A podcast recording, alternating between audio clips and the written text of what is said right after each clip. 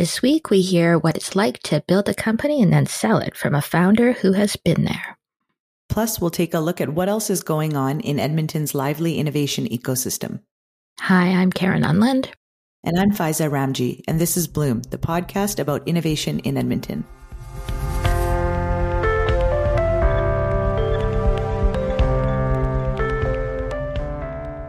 Hi, Faiza. Um, I don't actually know this about you. Have you ever sold a company that you started? I have sold a company. I didn't start the concept, but I helped um, bring the Chopped Leaf into Alberta from BC, and we kind of helped it in its early days. We were store number three, so still building it as a franchise so that we could grow and scale it. Um, and I started looking into that around 2009. We opened in 2011, and I sold it in 2017. And funny enough, this is maybe a story for another time, but people always ask me like, "Oh, so you know what broker did you use and this and that?" And and funny enough, I actually sold it on Kijiji. Um? I know most people are yeah, most people are usually looking for winter tires or a bicycle on Kijiji, but that's where I sold my business. And uh, so you know, it it it, uh, it was an interesting journey. And again, like I said, happy to tell the story at another time. But yeah, it's it's a weird thing selling a company. Yeah, our next, our guest this week described it as bittersweet. Is that mm-hmm. uh, was it like all relief or also sadness for you? Sadness for sure. Like I think mm-hmm. it's a little bit of both. I mean, you you pour your heart and soul into something, you feel a sense of attachment, you feel like it's been part of you for a long time, and selling it. You know, for me at least, I had to think about the fact that selling it as a success, not a failure. It's not giving up, right? It's actually yeah. leaving on your terms and leaving the company hopefully in a better place. So uh, I, I, would agree that it was it was bittersweet for me as well. Well, uh, last week we discussed this blog post from Sheldon Zhang about that he wrote about leaving Yardly, which is a lawn care and snow removal company that he and Terry Song started in 2015. They sold earlier this year, and uh, I thought it was a really candid and interesting piece, and that there was a good reason to talk to him a little bit more. So, uh, so we had a, a bit more of a conversation. There's so many different ways to exit a company, you know, and we're used to the big flashy headlines of like, you know, sold to Google for X million dollars or sold to whoever or acquired by. And I think any change where you're making a decision that's for the betterment of the company as personal as it can feel, I think it's it's a success. And um, you know, I think it's it's really cool to see companies getting to a maturity stage where we're seeing some successful exits in Edmonton. So I think it says a lot about the ecosystem and where we're going to, and we're not necessarily in the same infancy that we might have been when Sheldon and Terry started Yardly. Yeah, that's right. So uh, let's let's hear their interesting story. Here's my interview with Sheldon Zhang. Uh, let's start at the very beginning. What made you and Terry Song want to start Yardly? Well, I think uh, uh, as first-time founders, it wasn't intentionally picked as the industry, but uh, at the time there was a trend in the startup space called Uberization. So you heard a lot of companies that's Uber of this, Uber of that, and uh, and then we thought, hey, you know, in Edmonton there's never a shortage of snow, so let's start a company Uber for snow removal, and that's how we got started. Tell me a little bit more about the, like the, the trajectory because you didn't just start it; you actually you got investment to try to grow it and and everything. So it wasn't just like a small business you were trying to start. Yeah, that's right. So um, for a long time, we wanted to uh, start a business. We have a big ambition. We looked, we really got preparing uh, to start a business for over a couple of years, just looking everywhere. Um, and uh, when we stumbled across this opportunity, we both thought it's something that could go really, really big. We had high expectations, and uh, we really we both quit our jobs fairly early on and uh, started both working on this full time. Quickly hired a couple of employees and put a lot of personal savings to it. Mm-hmm. And uh, without diving too deep into that, um, you know, because we didn't have the experiences, uh, a lot of the money initially we invested were completely wasted. And mm-hmm. uh, we actually did a, a, lot of mistakes in the beginning that we would recommend other founders not to do. So, so later on, uh, as we did get some traction and we wanted to grow, and uh, we were um, lucky enough to to have some uh, local angel investors supporting us along the way. We'll get into some of those lessons that you learned because you you've set up a project to kind of convey those lessons to other people that are that are in your position. But I want to come back to the sale of Yardly because when you uh, when you announced the sale, you called it bittersweet. So I want to talk about the sweet part in a second. But tell me, what was the bitter part? Well, the bitter part was, um, like I said, we had uh, a lot of expectations for the business, and we really thought we can uh, build maybe a hundred million dollar company that's really revolutionized the way the industry is run. And very, very soon, you know, you, we spent seven years, but uh, very soon we realized that uh, that was uh, a goal that's slightly unrealistic. Um, we kept trying, kept pivoting. We pivoted uh, a couple of times, restructured a couple of times, wasted a lot of money. Um, and then we started to learn that uh, some of the limitations with the industry, with the way seasonality works, how things are different from each city, it's never going to pan out to the size of business that we originally anticipated. We're, we learned the, the list of limitations that that's going to stop the company from growing rapidly. Then we started to make adjustments and uh, uh, slow down our growth you know have a healthy company fundamentals, start making profits, and then we wanted to keep growing organically.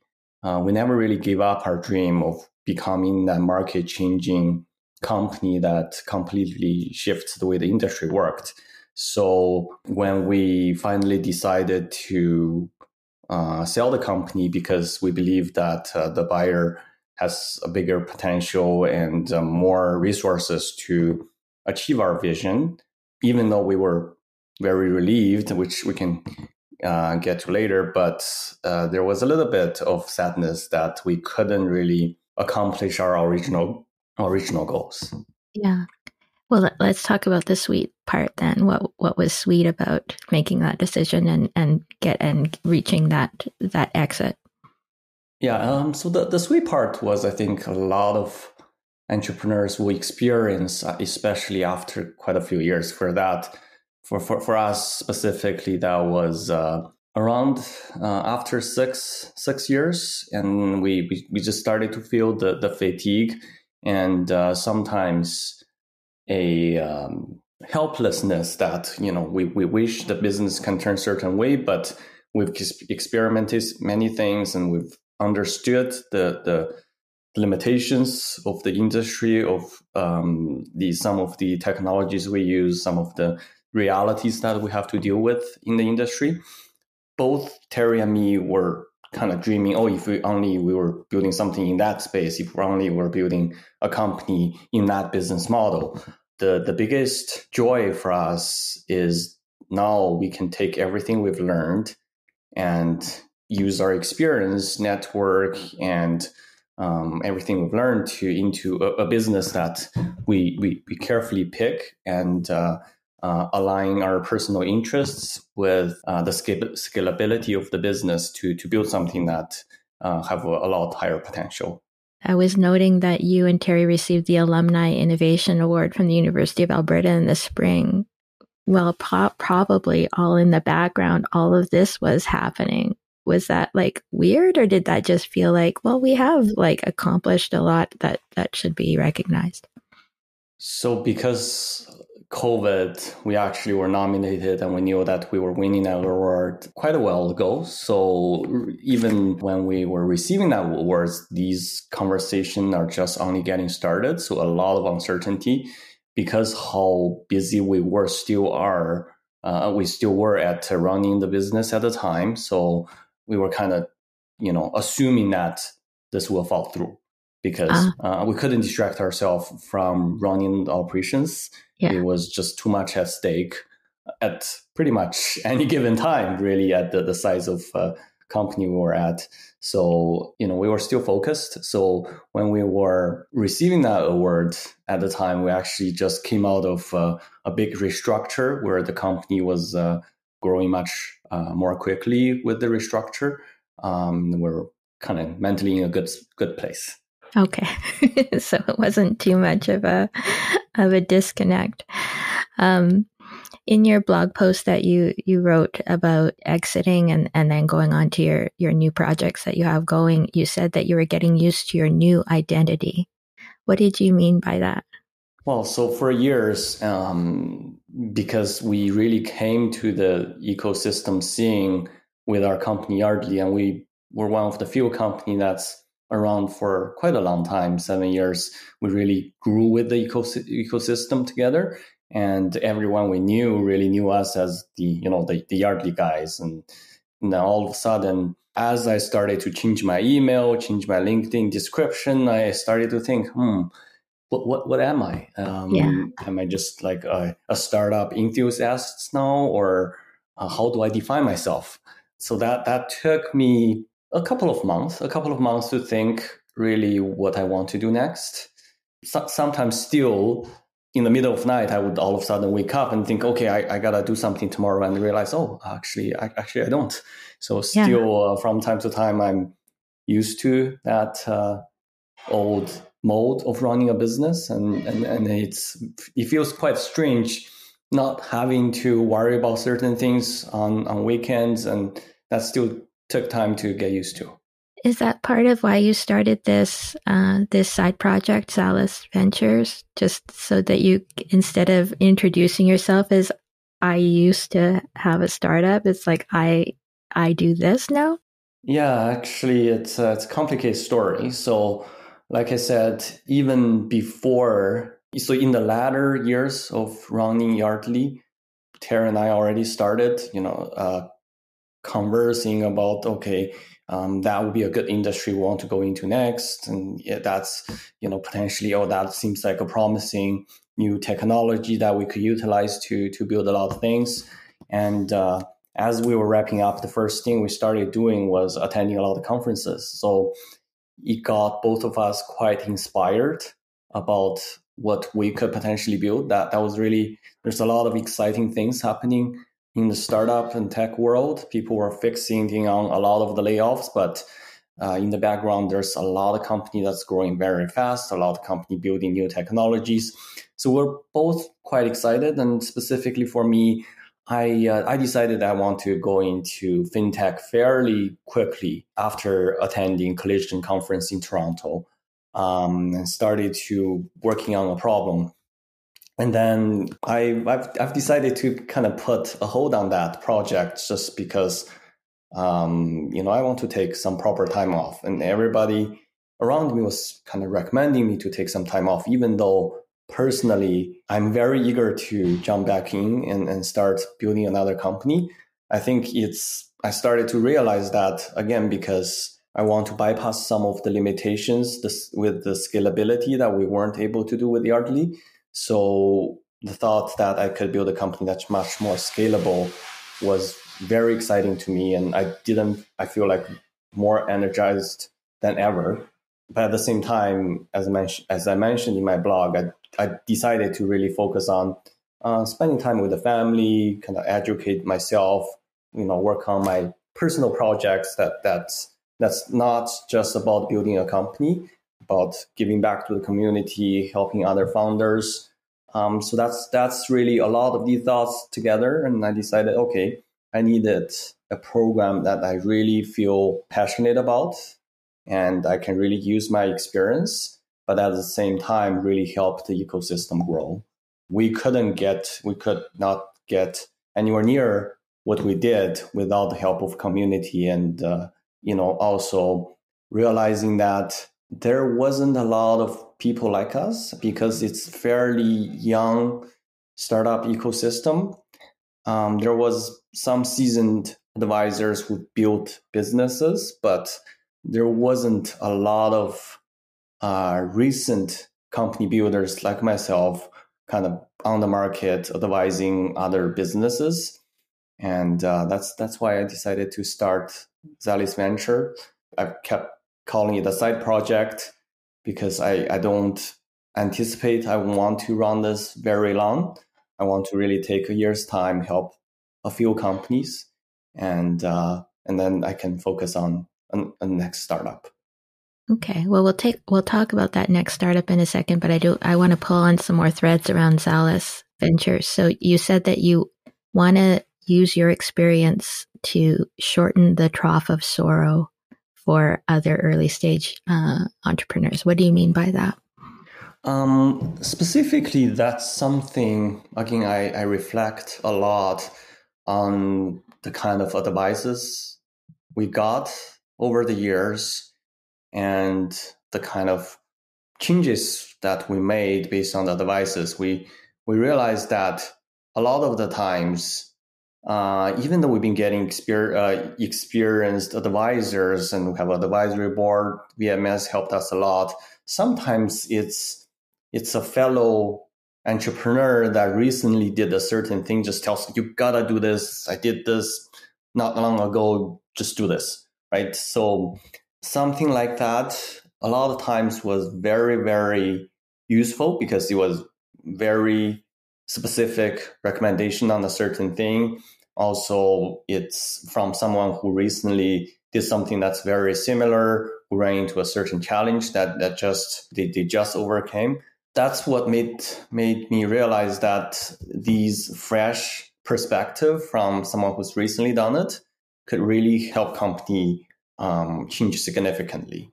Again, it's to use our experience, uh, use our, our story was from between our year three, so to our year six, even though our revenue have been growing steadily over those time, but the company didn't really significantly went to a different stage until year six when we decided that uh, we're going to um, change the way the company is operated and we're going to uh, restructure the team to run more like a business, less like a tech startup. Mm. And we became significantly more profitable in year six. And we, we just wish that we could have made the, some of the changes earlier on um, and then give tech entrepreneur a different perspective on how they could really run their uh, businesses. So uh, it's not just about uh, building fancy tech and um, you know getting lots of investment and growth at all cost. And a lot of times, when you accept the fact that every startup is essentially a business, and you have to run it a certain way to to to operate sustainably, and all of a sudden, a lot of things became very easy for us. Um, again, I, I wish that uh, I had learned that earlier. So that's yeah. why I'm trying to hopefully uh, pass that experience along to to some entrepreneurs in similar stages. So, if when you're thinking about the people that you could help, does it matter whether they uh, are the kind of business that needs investment before it can actually grow, or whether they're bootstrapping to the point where maybe someday they get uh, investment? I think uh, what uh, what what I'm really trying to help is for kind of the companies on the edge um, that you know they're looking for investment, but they're kind of running into some challenges, uh, or the company that raised some money and really aspire to raise a lot more money and grow much faster. These are the companies that really sometimes don't realize that they have, they have a lot of options. They have a lot of potential ways to fund their growth. And we've really tested every way, you know, bank loans, grants, and angel investments, which we, we raised quite a bit. We understood that the pros and cons. So now I think I'm really trying to give um, a fresh perspective on on all these options to and find what's really the one that, that suits both the company and the founders themselves. So you're going to work on this, like help some people along the way, applied your very hard won lessons to, to help some people, but you're still going to work on this fintech idea. What is it about fintech that, like financial technology, I guess that stands mm-hmm. for? What is it about that that interests you? Again, back to that uh, time we, we, we first sold the company, I really wanted to start from scratch. And so almost took a huge mental canvas and and then and some physical papers as well and write down all the potential industry and started crossing things out. These are things that we probably wouldn't, I probably wouldn't be good at. Uh, these are the companies that I have not a lot of interests in. These are the company that takes too long to develop certain technology. Um, so there was a few left. Then it was just a personal preference that I've always felt that money not not as a symbol of wealth, but as an a uh, object that's this thing that keeps everything flows. And um, if I could really, you know, utilize what I learned to build a business that makes some aspects of people's financial life easier, that could change a lot of lives. And the, the, the potential impact and uh, the scalability is what what uh, made me choose that industry. A lot of people are equating these days fintech and cryptocurrency. Is is that connected to what you're doing, or is it something separate?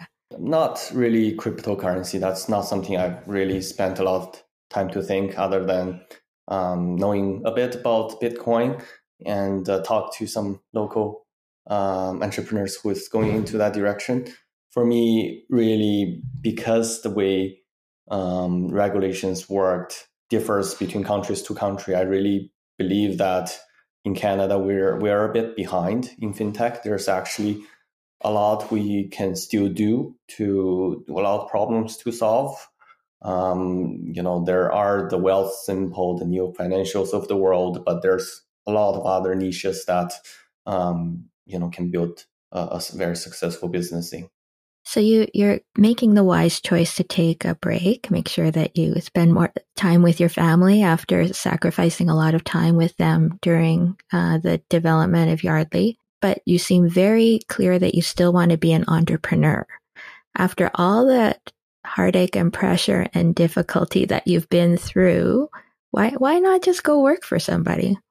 In case you haven't noticed, for me, it's a lot of times about making impact we, I worked as an engineer for close to four years. Sometimes in a very big company, for me, I felt like I'm always an outsider in, in an organization where I don't feel like I can contribute or make the kind of impact and changes that I would want to.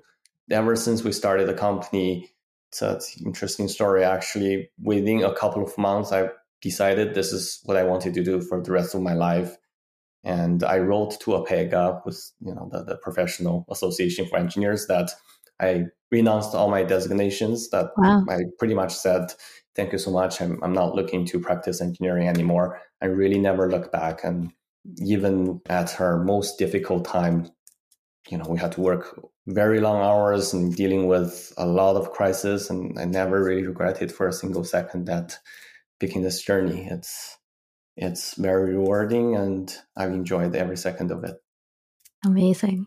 You you also said in your uh, blog post that you were contemplating relocating. So are are you staying in Edmonton or are you going to move?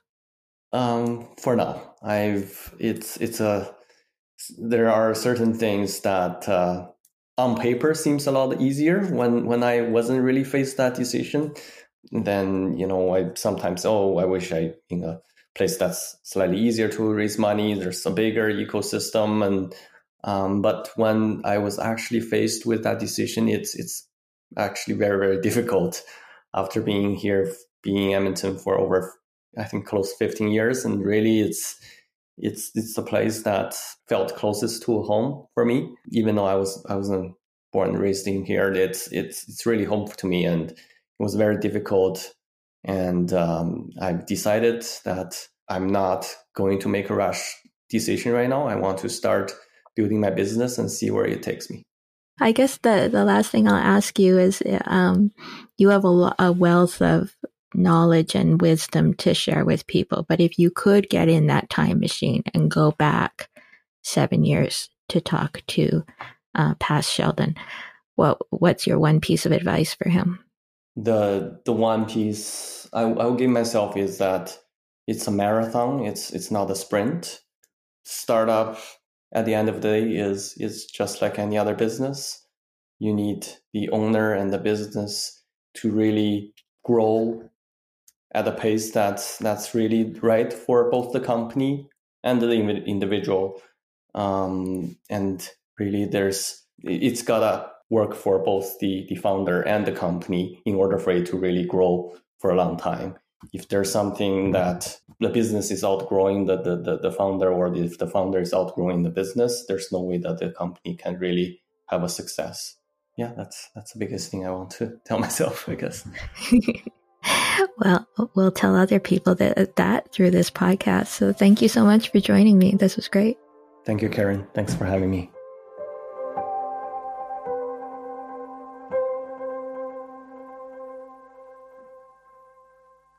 So, one of the things that Sheldon said that really resonated with me was around that idea of identity. So, who is he if he's not the guy from Yardly? And I'm wondering if you've had that experience or if, or have uh, observed that in other founders. Yeah, I think I think we see it all the time. Not even just in founders. I think it also can be when you're, you know, uh, an employee of a company that where you have a very critical role or you've been doing something for a long time I think it's easy to associate people with what they do rather than who they are. And I can imagine it's really hard to shake. Like I think of some people, you know, founders that, you know, just off the top of my head, I think about Kendall and Justine Barber, you mm-hmm. know, being the co-founders of Poppy Barley.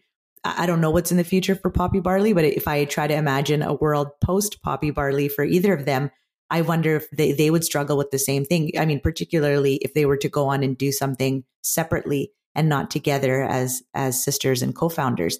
So I think it's really easy for us to attach what somebody does to their identity and I can imagine that it would be really hard to try and find a new identity or or kind of this like post founder identity as you emerge into something new, particularly if you're going into a new industry.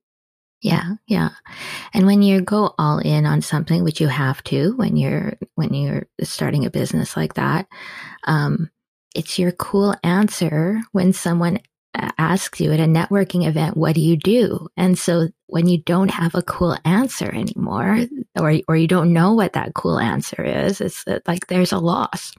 Mm-hmm. Yeah. I, of course, like you, you know, I'm sure you go through the same thing. You, you're the, you're part of the Taproot founder, founding team and, and you are Taproot and you're always going to be Taproot regardless of what happens. And so yeah, I think it's it's a tough thing, and I'm I think it's great that Sheldon's like really taking some intentional time to transition to his next thing, but also letting Yardly set the stage for what he does next. Yeah. Um, I also heard in our interview kind of a tension between trying to build something that's like this big world changing company that delivers a multiple back to, to investors versus building a solid business that is sustainable and profitable. Sometimes those things aren't at odds, but sometimes they are. And it sounds like for them, they took till year six for them to realize that Yardly was like a good business, but it wasn't like Uber. And uh, I'm so wondering if you've seen that kind of tension in other startups as well. Not one that I can think of off the top of my head, but again, you know, it's kind of back to my comment around exits can look like many things. I think businesses can look like many things.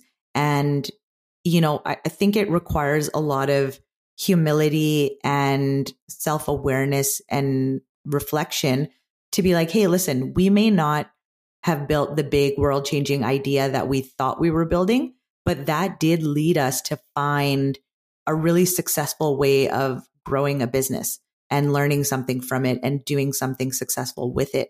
And, you know, there's a lot of companies that seem like they're big world changing ideas, but when you look under the hood, they're terrible businesses and yeah. they're just squandering investor funds away, uh, making headlines every day and not really doing anything responsible with it. I can imagine that there is a lot of tension there for a lot of people, but I think it's it's incredible when a business can run for 6 years and and realize that and then continue to be successful and sustainable and actually deliver value for the people who've put so much time and money and energy into it. Yeah, it's also making me think of a really interesting post that Ashley Janssen wrote, uh, just trying to persuade people to stop being disdainful of the so-called lifestyle business, right? Mm-hmm. Like that, that, that there's such a, in the, that kind of crush it grinding world of startups, there's, there's like a real look down your nose at a business that employs you and other people and does good things in the world, right? Totally. And we'll link to that in the show notes. It's a it's a good antidote to all that. Uh, crush it, guys. Um, yeah. I, I, the last thing that I just wanted to to surface from from the interview was the, the Sheldon's like very familiar feeling of if I knew then what I know now, and that everything would have been so much easier. And we don't have a time machine. We can't go back and tell past Karen, don't do it like that. Or you're wasting your time there. Or all of the things that I wish I could tell her. Um, it does sound though like with Zalus Ventures, uh, Sheldon is going to be able to help a few other founders benefit from those lessons that he learned the hard way. Yeah, which I think honestly is is so needed. You know, I'm sure we've all been told by, you know, industry professionals, consultants, people who definitely know what they're doing, but you kind of get advice from people and you're like, man, you just don't know what it's like to be in my shoes and have to make this decision with real money that affects my real employees and affects my real livelihood. And I, I just think real world experience, if people can share that more, it doesn't make having a business easier, but it makes being in that position a lot easier. Uh, and I think it also helps people feel a little less lonely in their entrepreneurial experience. There's a podcast I listen to. It's it's really it's a U.S. based um, podcast, and it's for businesses that are in the direct to consumer world. And there's a ton of these podcasts. It's not like they're in any shortage. But this one in particular, I really like because the two people that speak on there are people who have actually they talk about the experience using their own dollars and their advice is so or their perspective is so pragmatic that you can tell they really think carefully about how they spend their dollars and they understand the impact that it has. Like you're basically deciding between, you know, marketing or paying your rent or marketing and yeah. paying someone's salary. And those are big decisions. And, and I don't think that those are the only challenges that Sheldon's going to be helping people get through, but definitely real world, world experience. If, if people can share that and if he can build an advisory service out of that, um, I mean, I'm sure he'll have people clamoring at his door. Mm-hmm, mm-hmm. Uh, we'll link in the show notes to his blog post so you can see the kinds of founders that he's hoping to help. But it's, er, he says early stage, but it's not people that are right at the beginning. He's looking for people who have uh, been at it full time, at least two years, have at least $100,000 in revenue and are trying to get investment ready. That's the, the sweet spot that he thinks he can help you if that is you. So get in touch. He's a, he's a thoughtful guy and, and he has been through it.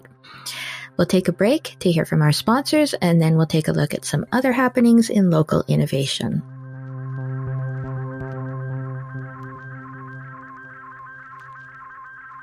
Bloom is brought to you by Innovate Edmonton. Here's a message from our sponsor. The world needs what Edmonton offers a vibrant city of risk takers committed to tackling global challenges like the climate emergency, public health, food security, digital inclusion, social justice, and reconciliation. Edmonton based solutions are exactly what international markets demand and where investors want to deploy capital. At Innovate Edmonton, we're positioning our city as an inclusive global innovation capital, supporting innovators of all stripes and putting innovation into the public realm with our groundbreaking new downtown home. Check us out today at innovateedmonton.com. This episode of Bloom is brought to you by Alberta Blue Cross. Alberta Blue Cross understands that running a small business is tough, and they understand that business owners in Alberta are busy. Let Alberta Blue Cross give you peace of mind with a group benefit plan. They offer health, dental, life, and disability coverage for your employees.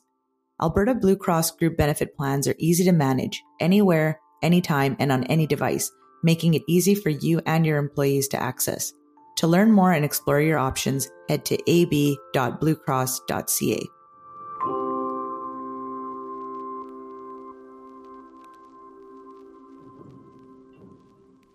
So, the TELUS Community Safety and Wellness Accelerator named its second cohort of companies that are working on innovative social impact solutions. There's 20 companies in this cohort, but three of them are from Edmonton.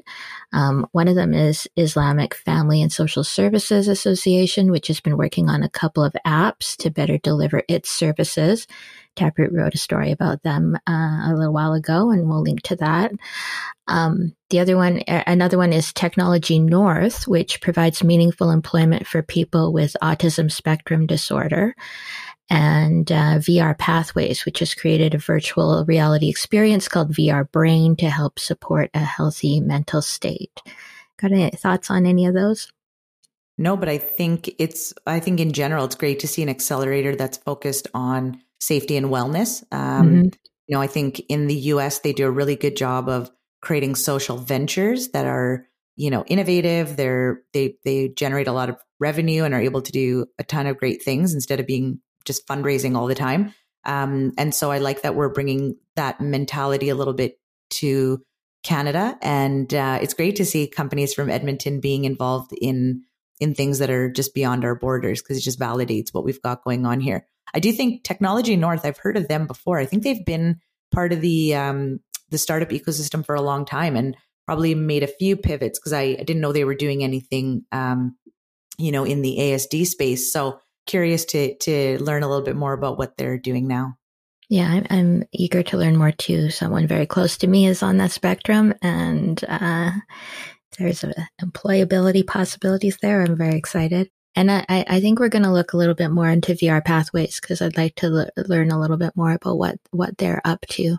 I also mentioned that the first cohort saw Areto Labs and PalCares come through as the local companies, and Areto Labs ended up getting investment out of the accelerator from that. So we'll see what happens. Uh, we also noted in the Tech Roundup this week a couple of awards in the industrial innovation space. So, Growing Greener Innovations won the Alternative Energy System Innovation Challenge in Saskatchewan for its Grengen, and Copperstone Technologies, who we featured in episode 18 of Bloom, was a runner up in, in uh, KPMG's Canadian Tech Innovator Competition.